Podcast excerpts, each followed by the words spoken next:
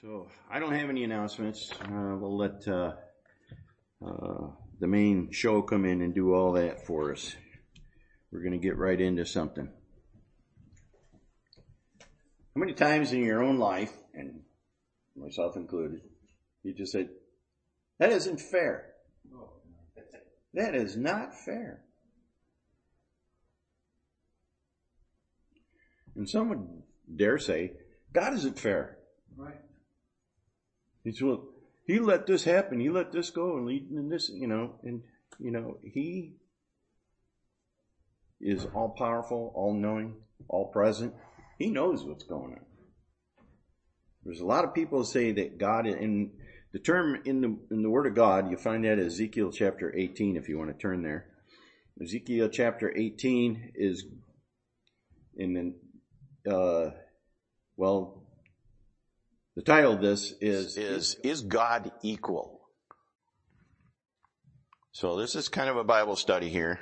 Turn to Ezekiel. I'm going to find it myself here.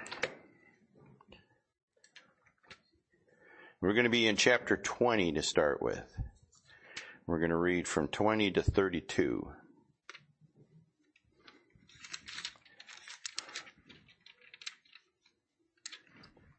Eighteen, twenty to thirty-two.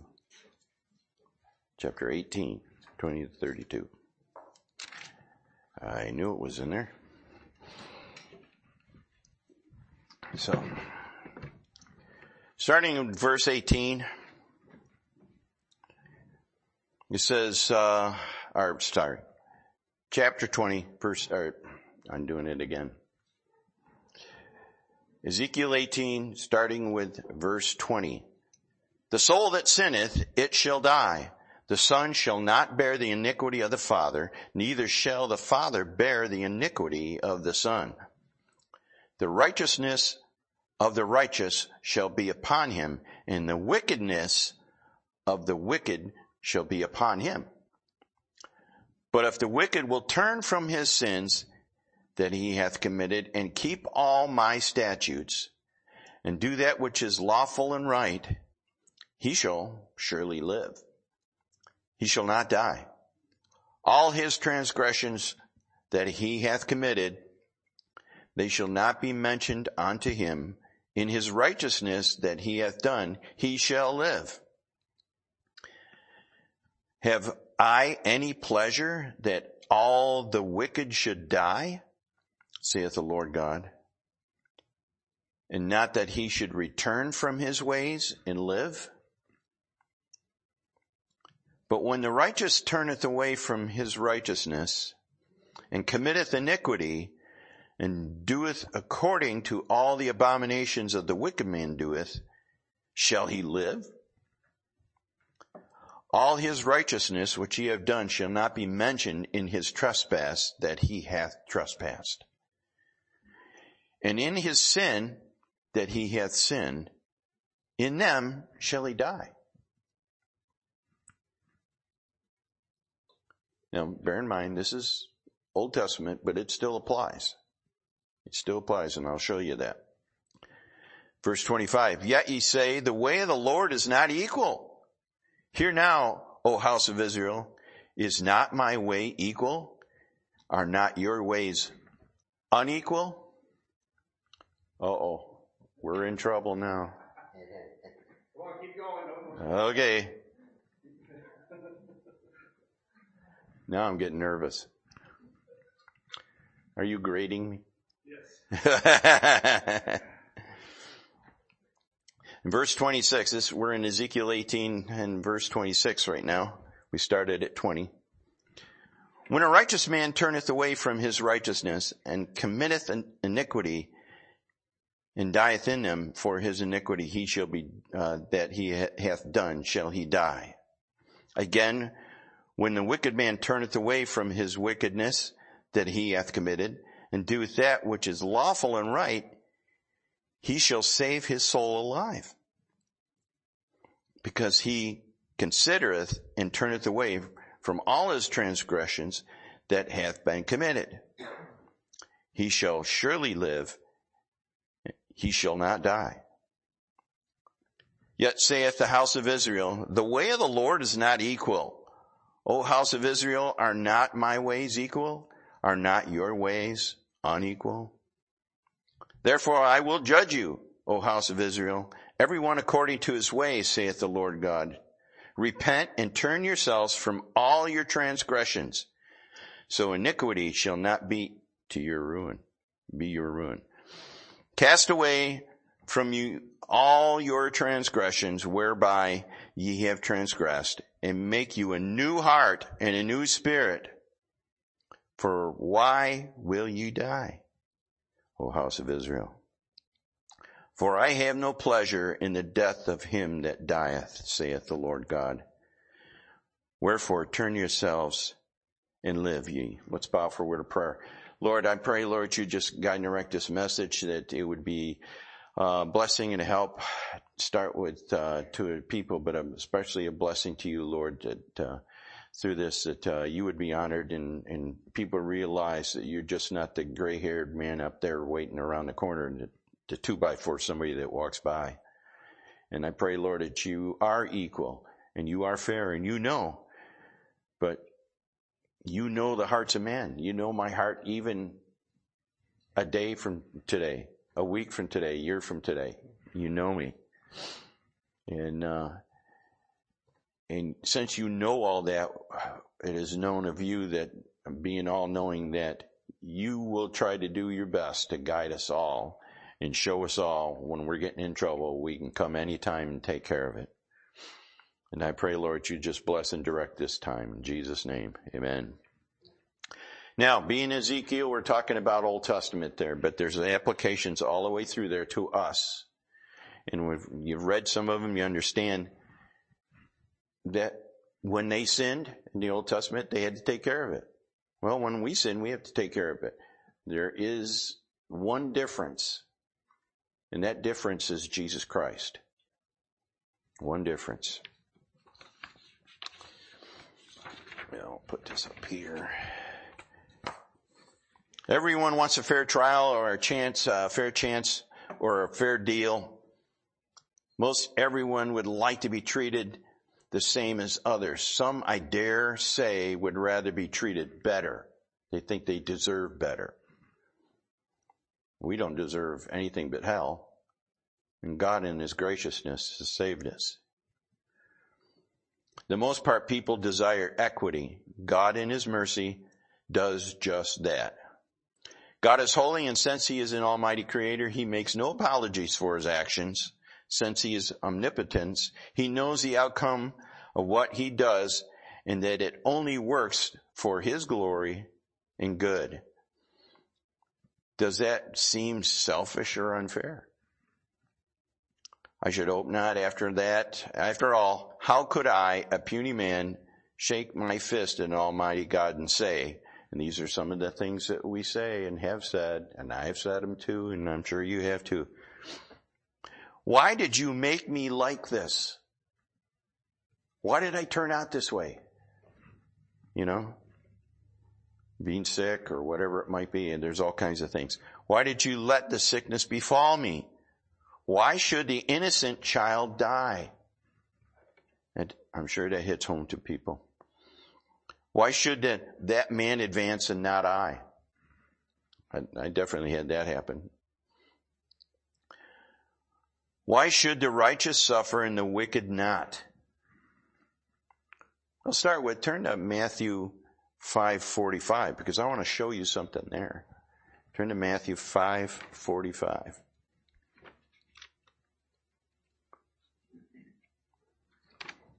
We're going to try to get through all this. I'm going to have to speed right through it, but in Matthew uh, uh, chapter 5, in verse 45, uh, in, we see this. Uh, let's go up to 44. But I say unto you, love your enemies, bless them that curse you, do good to them that hate you, and pray for them that despitefully use you and persecute you that ye may be the children of your Father which is in heaven, for he maketh his sun to rise on the evil and the good. Doesn't the sun come up every day? on evil and good. He sendeth rain on the just and on the unjust. So it's the same for everybody here. He's treating everybody the same is what it's saying there basically. And all those were positive, but they can also be turned negative too. He maketh the sun beat down on people in, in deserts and stuff like this and then, you know, and, and they're trying to survive and the rain, you know, think of the poor, poor people in Florida that are getting flooded. So, and I mean, there's a lot of other people in the United States that got flooded probably worse too, in hurricanes and things like that. But yet, you know, it's, it, you don't hear too much about Florida being flooded like it's being flooded now, but it, you know, God allowed it. Is he not equal? He gave a lot of good days too. So, rain falls on the the good and the evil, the just and the unjust, sunshine on both. And another one was, we would say, why would you judge my sin and not his? That's a hard one. We might have done something and somebody got away with it. Supposedly. Supposedly. They didn't get away with it because God knows it. But he didn't guy didn't get caught, he didn't get in trouble, nothing happened, things like that. So that's just what he does. You know? Christian, born again believer, have you asked the same questions? Have you prayed about them? God knows what is best for you, for us. You know, it's unfair that Pastor went through all that stuff.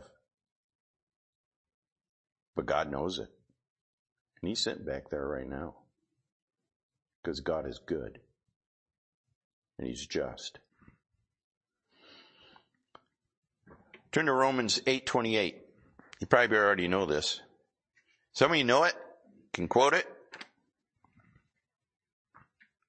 Romans 8:28, 28.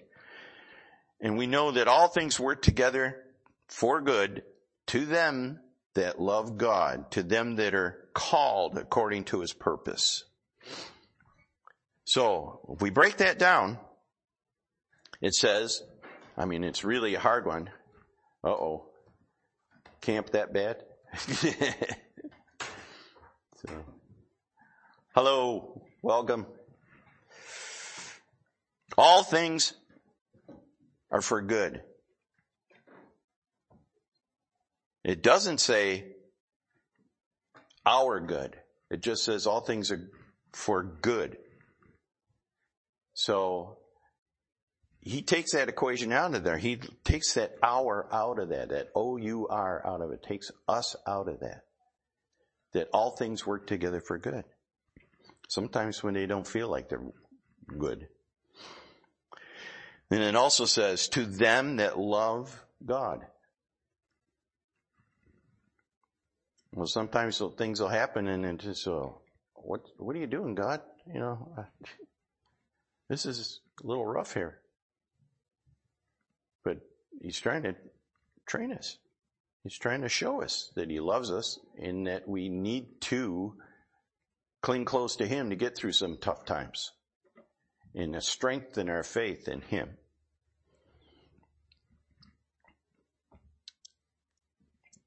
It also says, according to his purpose. It's for his purpose. It's for his work, not ours. So is God fair in that? Yes, he really is. Turn to 1 Peter chapter 2.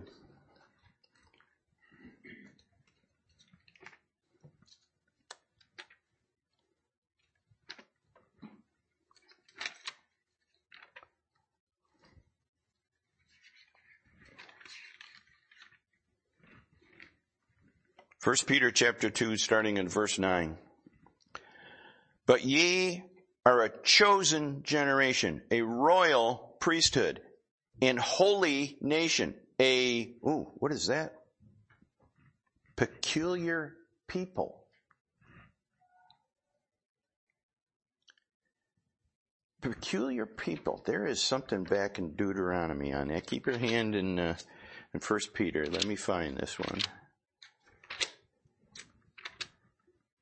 So, in verse, chapter 17, verse, or is it 7? It's 7 6, my writing.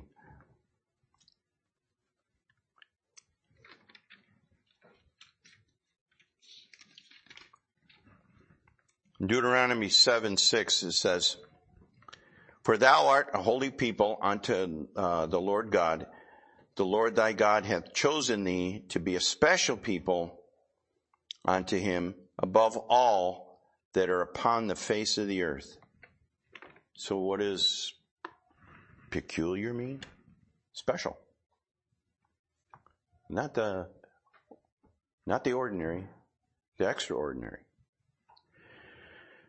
So, you're a chosen generation, royal priesthood, a holy nation, a peculiar people, that you should show forth the praises of him who hath called you out of the darkness into his marvelous light. Then go to verse 21. For even hereunto were you called, because Christ also suffered for us, leaving us an example. So we're left as an example that we should follow in his footsteps I'll give you an example. You just join a military service. You just go out and get a gun and get a backpack and get a tent and say, go start shooting. No, they train you. A new soldier is tested to become a better soldier. And they test all the time on doing things like that. So God has told us to be soldiers, right? For Him. So get in the Word of God, and become a better soldier. Turn to Ephesians chapter 1 verse 13. There's a lot of scripture in here. The Lord willing, we'll get through all of it.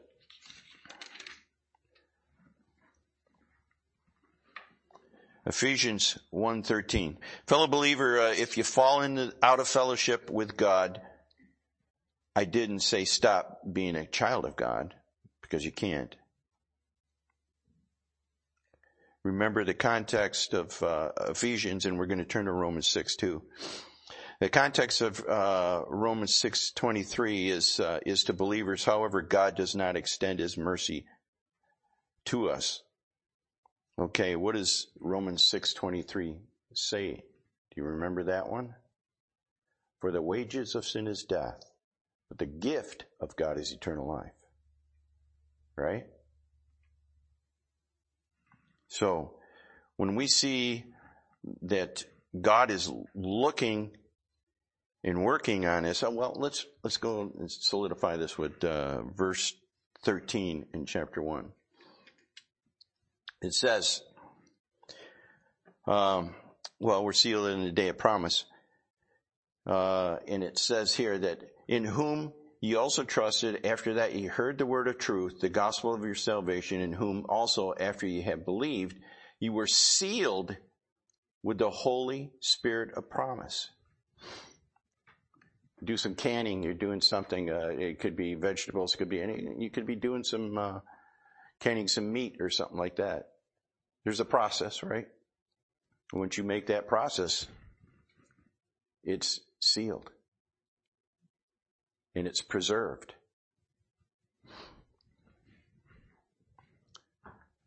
So we see that in there. And then turn to Ephesians 4:30.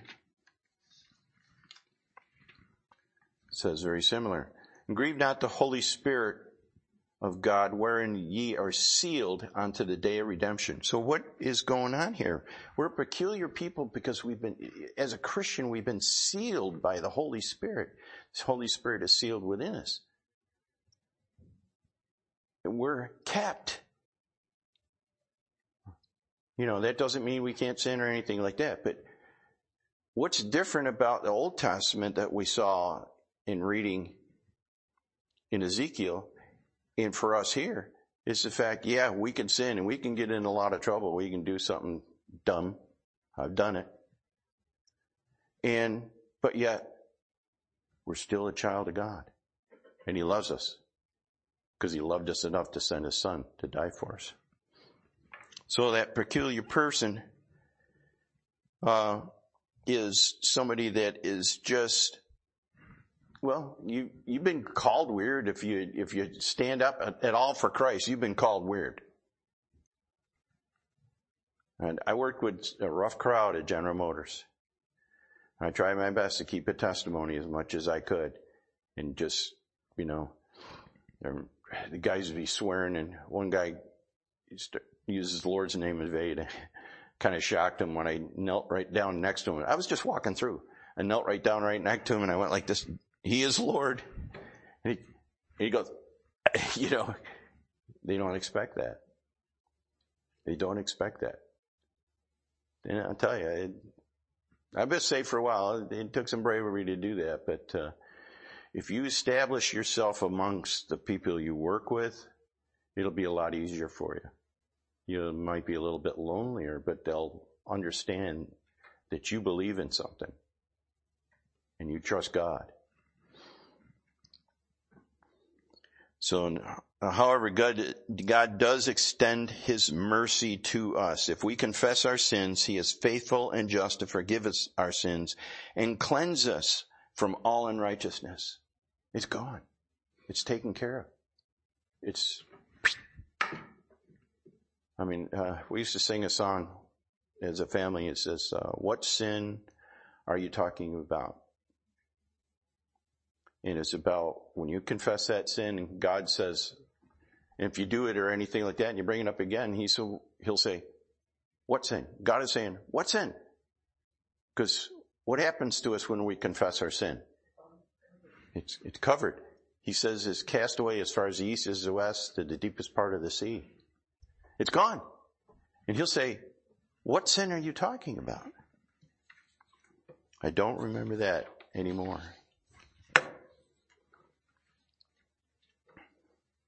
So what about that text in, in uh, verse 20 of our text when we got first opened up? It says, the soul that sinneth, it shall die. The soul that sinneth, it shall die. God knew his justice would be violated by man and intervened on his behalf uh, by first providing the law to show us that we are sinners. Okay?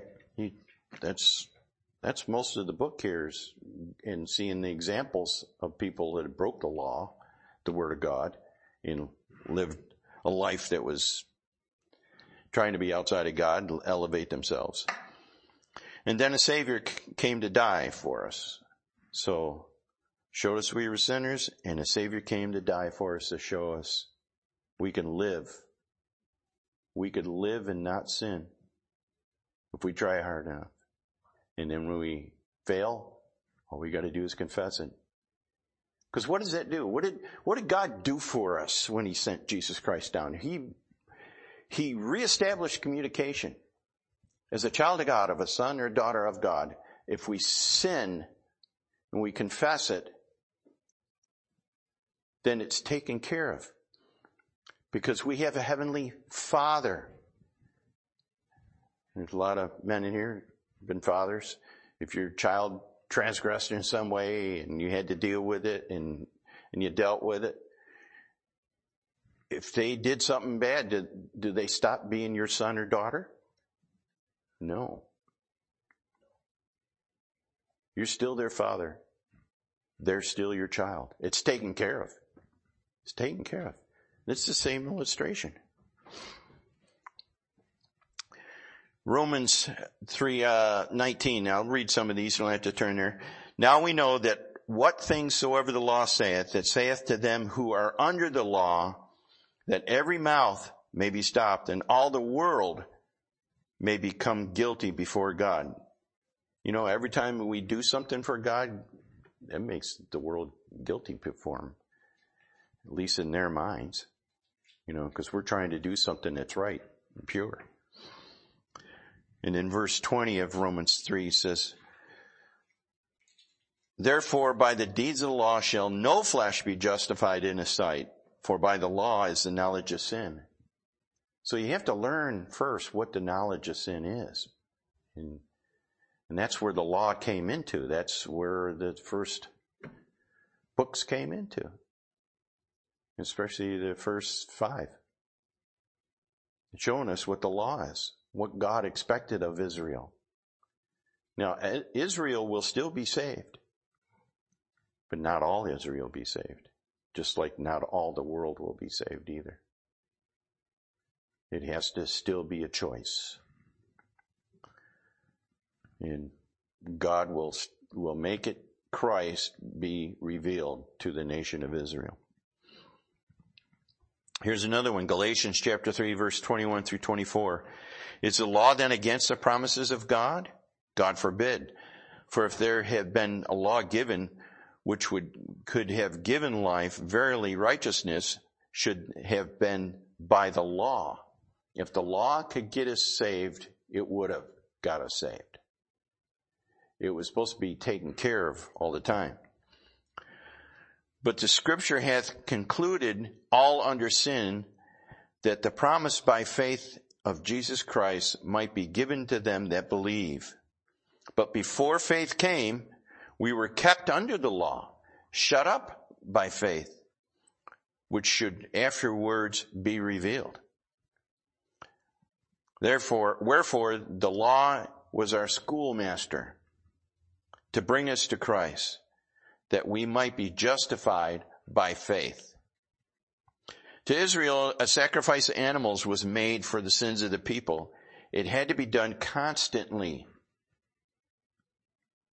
And it could not finish the atonement.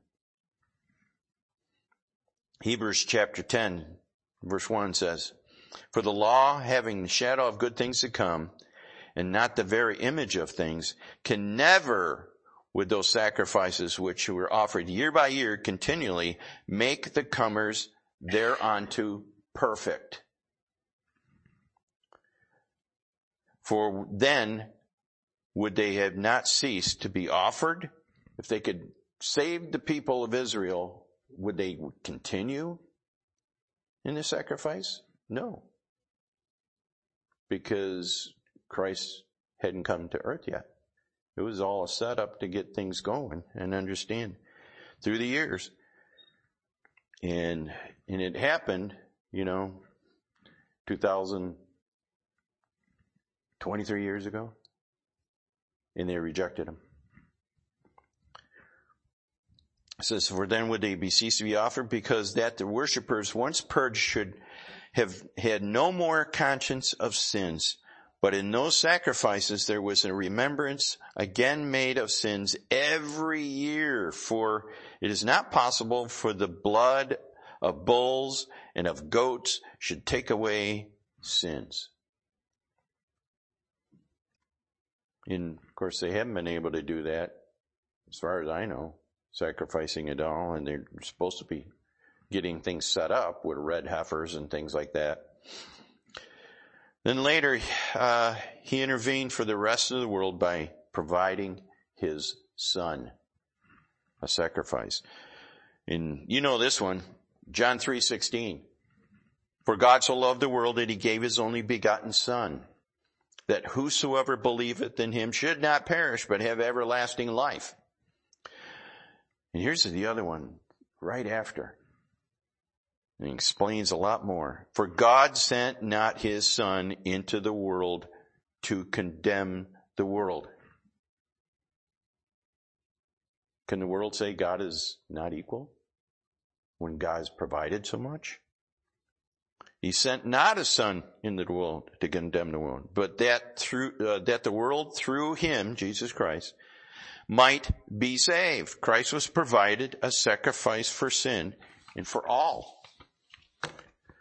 Hebrews 9:22 through 28 says, and I'm reading all this because we're going to be you be flipping pages all over. In almost all things are by the law purged with blood, and without the shedding of blood is no remission. It was therefore necessary that the patterns of things in the heavens should be purified with these. But the heavenly things themselves with better sacrifices than these. So it was a better sacrifice that had to come along. For Christ is not entered into the holy places made with hands, which are the figures of the true. Oh, that's churches, that's synagogues, that's all that things. Figures of the true. But into heaven itself, now to appear in the presence of God for us. Nor yet that he should uh, offer himself often as a high priest entered into the holy place every year with the blood of others. For then must he often have suffered since the foundation of the world. He would have had to die all the time. You'd have to die every year. But now, once in the end of the world hath he appeared to put away sin by the sacrifice of himself. And it is appointed unto men once to die after this, the judgment. So Christ was once offered to bear the sins of many, unto them that look for him shall he appear the second time without sin unto salvation. And going back to, to Hebrews uh, 10 to verse 9 to 12. Then said he, Lo, I come to do thy will, O God. He taketh, uh, he taketh away the first that he may establish the second. By the which will we will uh, we are sanctified through the offering of the body of Jesus Christ once for all. And every priest standeth daily ministering and offering oft times the same sacrifices, which can never take away sins. But this man, Jesus Christ, but this man, after he had offered one sacrifice for sins forever, sat down at the right hand of God. It is finished. He went to the cross. He died there. He shed his blood there. He went to hell for us. He rose victorious from hell in the strength of the devil. And he's sitting at the right hand of God now for us. Well, sinner, how can we say, is God not equal? I would say more than equal. He has tipped the balances on our behalf by providing Christ in our place as a substitute in appeasing his own wrath for all sinners. He did that for us. In 2 Corinthians chapter 5 verse 21, for he hath made him sin for us who knew no sin that we might be made the righteousness of God in him. Anyone can reject Christ and go before God on their own merit. There's going to be that opportunity, and it's in Revelation 20, and we'll read that here in a little bit. Go by, for your own merit, thinking and hoping your good outweighs your bad. How many of you heard that? How many believed that? I believed that once. Oh, I'm not so bad. I didn't kill anybody. You know. However, remember one thing. One sin will condemn you. In the Old Testament, if you committed one sin, you had to take care of it. But you were guilty of the whole law. Because it's in the law. Even though it's an article of the commandments, you're guilty of the law with one sin.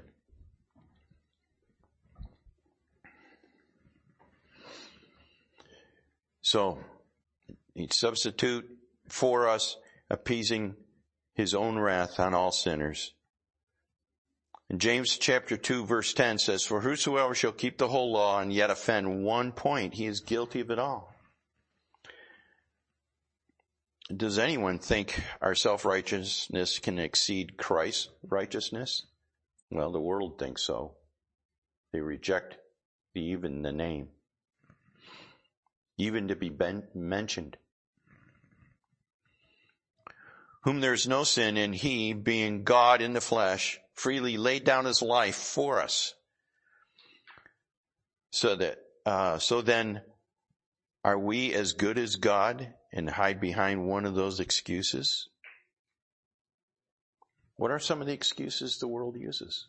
What are some excuses you used before you came to the knowledge of Christ? Church membership. Well, I went to church. Um, went to probably at the time there, it was the most liberal Methodist church that was in the area that I lived in, in, uh, in the, near the city of Rochester, just suburbs of the city of Rochester, New York. Went to church, you know, just did it because mom and dad wanted me to do that. But I went to church. My parents because of my parents. They were Catholic or they were Methodist like mine were. My wife's parents were Catholic. And the funny thing is, I was going to classes to become a Catholic, if you would say, the very weekend I got saved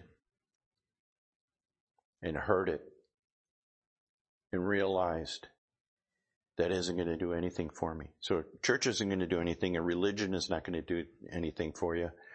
If you look at every one of these with a scope, with a magnifying glass, any type of religion that's out there, which would be all the ones you see around here between Jehovah's Witness and Mormons and uh, the Church of What's Happening Now and things like that, they're all works. They're all works. They're not purely by faith. I'm a giver and, and I do other good deeds. Here's another one. I'm a deacon in a church or a trustee. And supposed to purchase your salvation. That's called simony in the Word of God.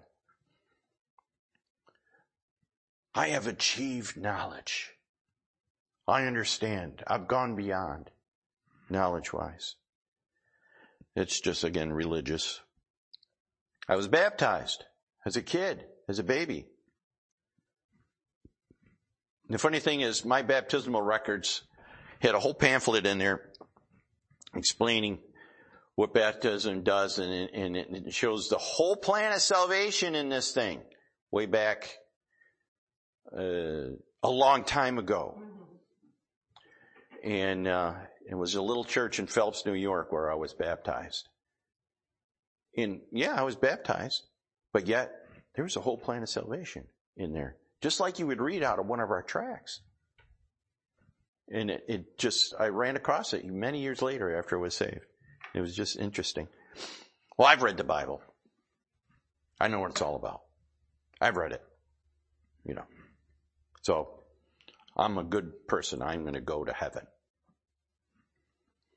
Matthew 7, 21 says, Not everyone that saith unto me, Lord, Lord, shall enter into the kingdom of heaven, but he that doeth the will of my Father which is in heaven. Many will say to me that day, Lord, Lord, have we not prophesied in thy name, and in thy name have cast out devils, and in thy name done many wonderful works? And verse 23 says, And then I will profess unto them, I never knew you. Depart from me, ye that worketh iniquity. That's in Matthew. It's tough language. You know, is not God equal? So far, if you're getting the picture yet, you'll, I'll tie this all together at the end here. Is not God equal? As a Christian in here, is not God equal? Until the lost as sinners can recognize that they are not good enough to go to heaven and that they are, have, uh, are lost without Christ and deserve hell for their sin, they can't be saved.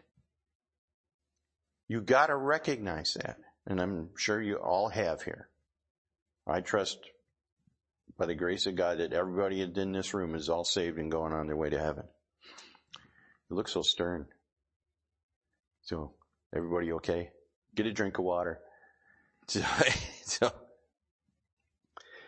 in Matthew chapter 9 verse 13, go ye and learn what this, that meaneth. I will have mercy and not sacrifice, for I am not come to call the righteous, but sinners to repentance.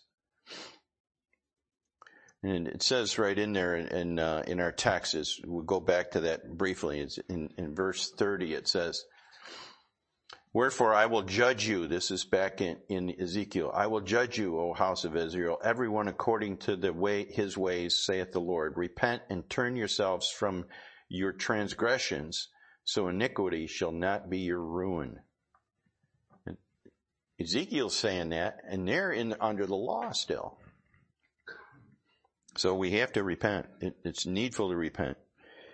And of course, we mentioned before uh, that well, we, they're going to try to go by their own merit. Well, when I stand before God, I'll explain to him. Me and the big man, we have an understanding. You hear that before? Yeah. Here's the understanding. Turn to Revelations chapter 20 because this is a good one to read.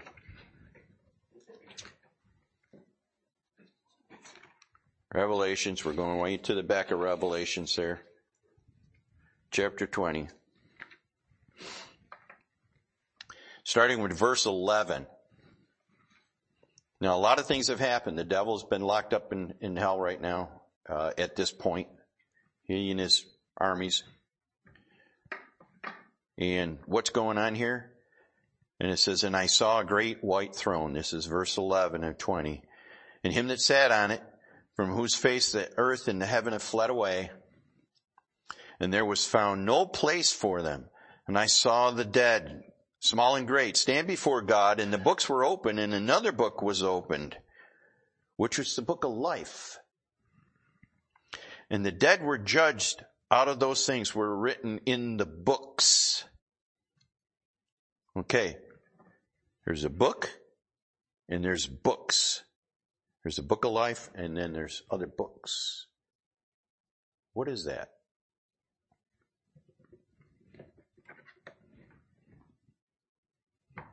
His word is settled in heaven. And the dead were judged out of those things which were written in the books according to their works. And the sea gave up the dead which were in them. People were buried at sea. People died at sea. Fishermen and all kinds of things, you know. And, this, in the, in it, oh, let me get back there. And sea gave up the dead that were in them, and death and hell delivered up the dead which were in them. Wow death and hell. So everybody that's died since then uh, and hasn't known Jesus Christ, they're the death and hell. And those that have died at sea, they're being delivered up. And they're standing before God. And they can make their plea. And they were judged every man according to their works. Didn't say judge according to their faith. It said according to their works. And death and hell were cast in the lake of fire. This is the second death. And whosoever is not found in the book of life is cast into the lake of fire. So there's books. Everybody that's died. Everybody that's lived and died. They're in record and they're going to stand before God. They're going to have that chance and they're going to be find, be found wanting because they don't have any excuses. They can't go back and say, I was a good person. Well, did you do any sacrifices? Like Israel did? Because even Israel is going to be judged too. So basically, it, all it is is boiling down. We, we must repent. We have to repent. I mean, we have to repent even daily for the things that we do, but it doesn't affect our salvation. You know it affects? Like that father and child. That, that bonded relationship between father and child, mother and child. When you break communication like that, things don't go well. People get hurt. So if you think of that in a sense, you got your heavenly father and his son Jesus Christ, and you break that communication with sin, you need to get it straightened out. Does that mean you're going to hell? No. But it's always better to be in fellowship.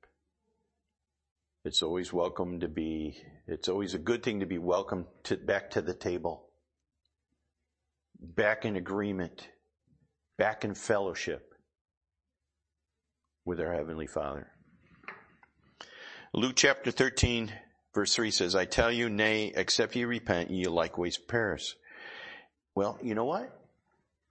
There's Christians that perish because of their sin. There's two examples. Way back when I first got saved, we had two young people, years apart, uh, got tied up and stuff. They had a great testimony and stuff like this. And what happened is they'd fallen into sin and they didn't want to get out of it. People were praying. Their parents were praying, just trying to help them understand. And God took them out. God took them out in car crashes, both of them. Separate car crashes. Separated by a few years. Why would God do that? Why? Because of the influence they had on other young people, I really believe. I don't know that for certain, but it just makes a lot of sense that God used them as an example to understand. Now, where are they? Well, they accepted Jesus Christ as their personal Savior. They're in heaven. They're in heaven. 2 Peter 3 9. For the Lord is not slack concerning his pro- uh, promise, as some men count slackness, but is long suffering to us who are not willing that any should perish, but all should come to repentance.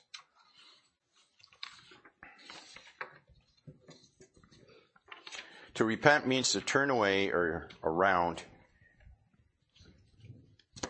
It must, uh, it must come before faith. You have to be, you must have repentance before faith in salvation. Repentance is a change of heart that results in an outward manifestation resulting in a, a holy life inside now.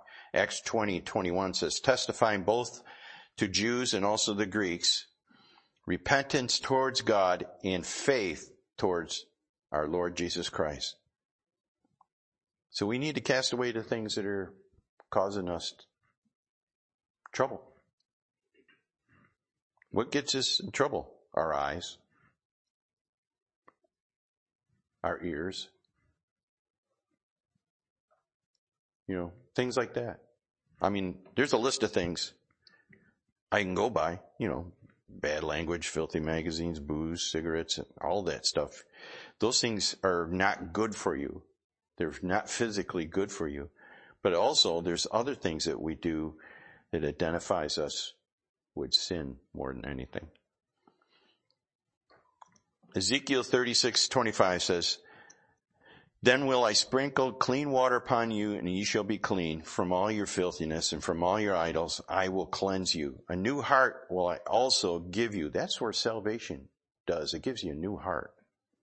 And a new spirit will I put within you. And I will take away the stony heart that was in your flesh.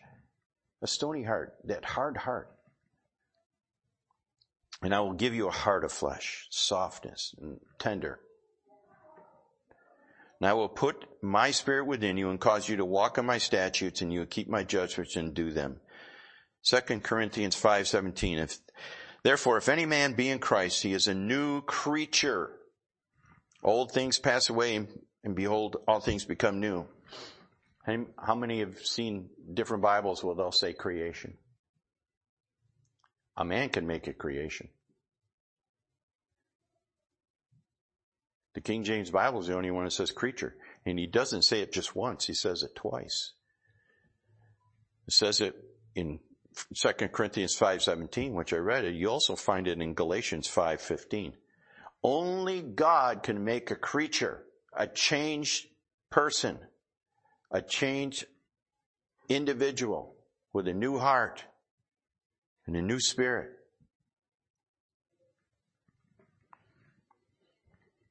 So is God equal? I say more equal than and fair. He's provided his own son to take our place at judgment. He's taken our sin. He's taken our place in hell. What's more than that, He provides a home in heaven. In my father's house there's many mansions. If it were not so, I would have told you. John 14, 2. I go to prepare a place for you. Makes us a joint heir. Romans 8, 17. If, uh, and if children, then heirs, heirs of God, joint heirs with Christ, so that if, now joint heirs, isn't that kind of equal? So if if that we suffer with him, we may be also glorified together. He gives us eternal life.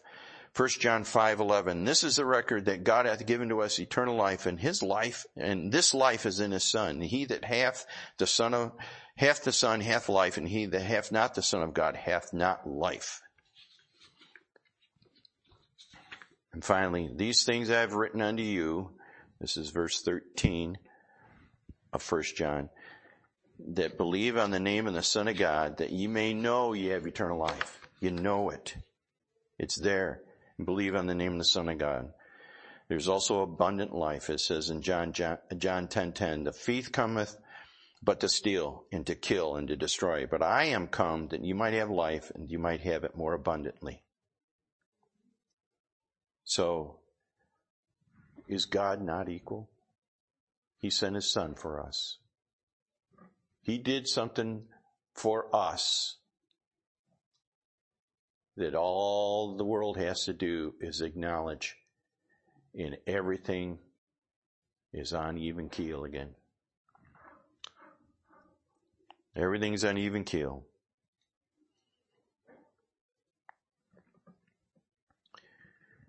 Let's bow for a word of prayer. Lord, we thank you for this time and this study, Lord. I pray, Lord, you just watch over the, the next service, Lord, and uh, uh, be with Brother Mike as he presents the gospel and and uh, and teaches and preaches to us, Lord. And thank you for this opportunity to just uh, glorify you, Lord, and be with our people here and in, in, in the fellowship later. In Jesus' name, Amen.